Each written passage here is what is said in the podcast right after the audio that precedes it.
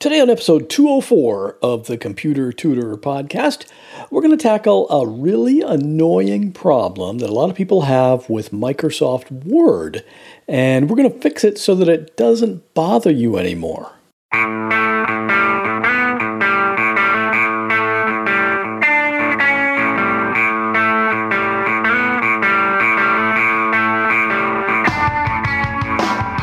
Welcome to another episode of The Computer Tutor tips, tricks, and advice from a computer pro without all the tech talk. And now, here is your computer tutor, Scott Johnson.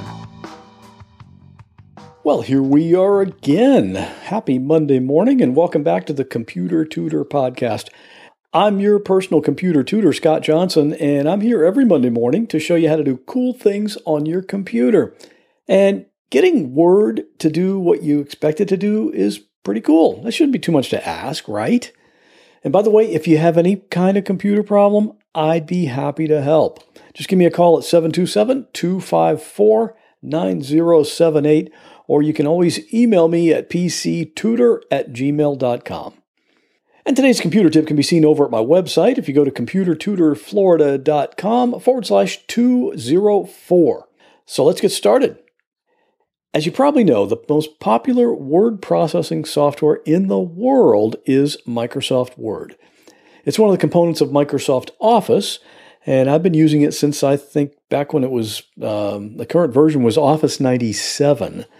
At least that's the earliest version I can remember. I checked the date on that, and Office 97 was released back in the summer of 1998. Course, that wasn't the first version of Office that came out, it's just the first one I remember using on a regular basis. And I've been using Word as my primary word processing program ever since then, like 18 years. That really should tell you something about the quality of that program when it's able to stick around that long and be that popular.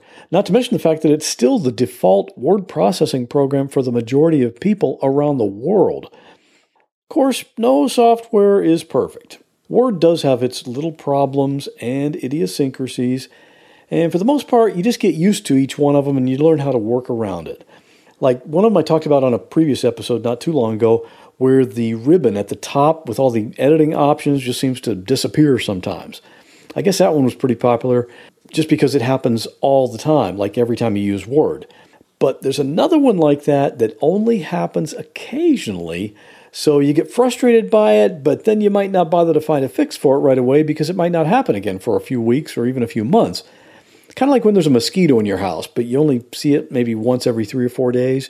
You really hate it at the time, but if it gets away without getting squished, well, you might not think about it again until a few days later when you see it again. The problem I'm talking about in Word is when it decides you want to have a full solid line in your document, even though you didn't type that full line. Here's what happens I'm typing along, writing my whatever I'm writing in Microsoft Word. Maybe I have a full paragraph written, and I decide I want to just separate that paragraph from the next paragraph with just a few dashes or hyphens. Now, that should be pretty simple, right? So I hit enter to go to a new line after that first paragraph, and I type my three dashes or hyphens, and I hit enter again to start the next paragraph. But what do I see on the screen? On that line where I type those three dashes, there are not three dashes. There's one full solid line that goes from the left margin to the right margin. Now, for some reason, that's what Word thought I wanted. I still really don't understand how it interprets my typing three dashes as really wanting a full line right across the page, but that's what it does. And the second part of this frustration is this when you type something in Word, how do you get rid of it? Well, usually you highlight what you don't want and then you just delete it. But in this case, that doesn't apply. That's because you cannot highlight that long line.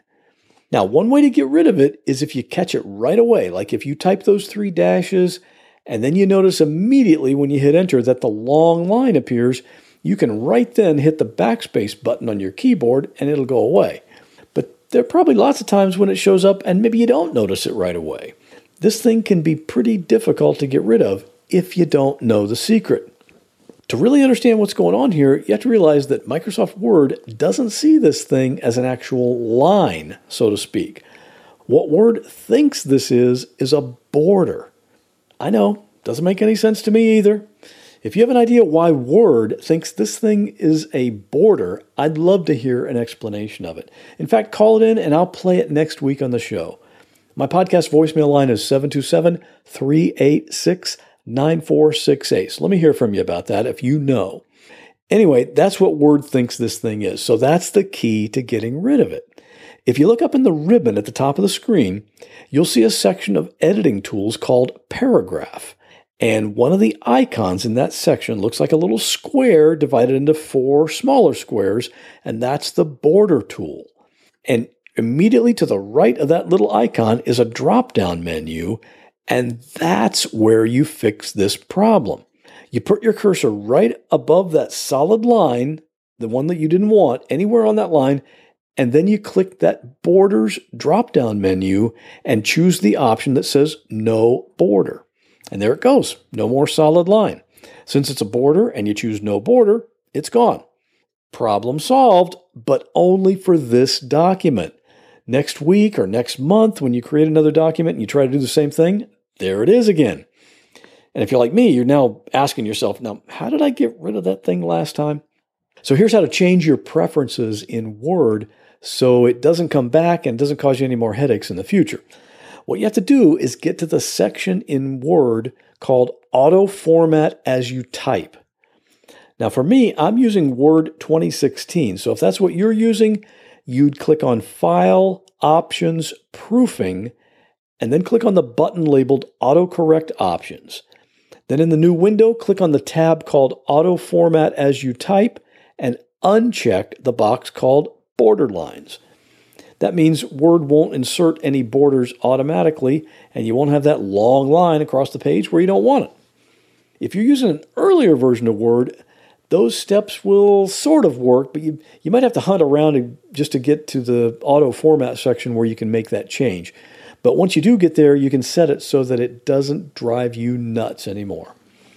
You know, the funny thing about this is Word has this feature called auto format as you type, and the idea of it is that Word thinks it knows what you want, so it puts it up on the screen in anticipation of that. It's just kind of ironic that what Word thinks is helping you and making your work easier is, in fact, making your work much harder because it's actually not what you want. But now you know the secret of solving this for good. And thanks again to all of you who have shopped at Amazon using my link.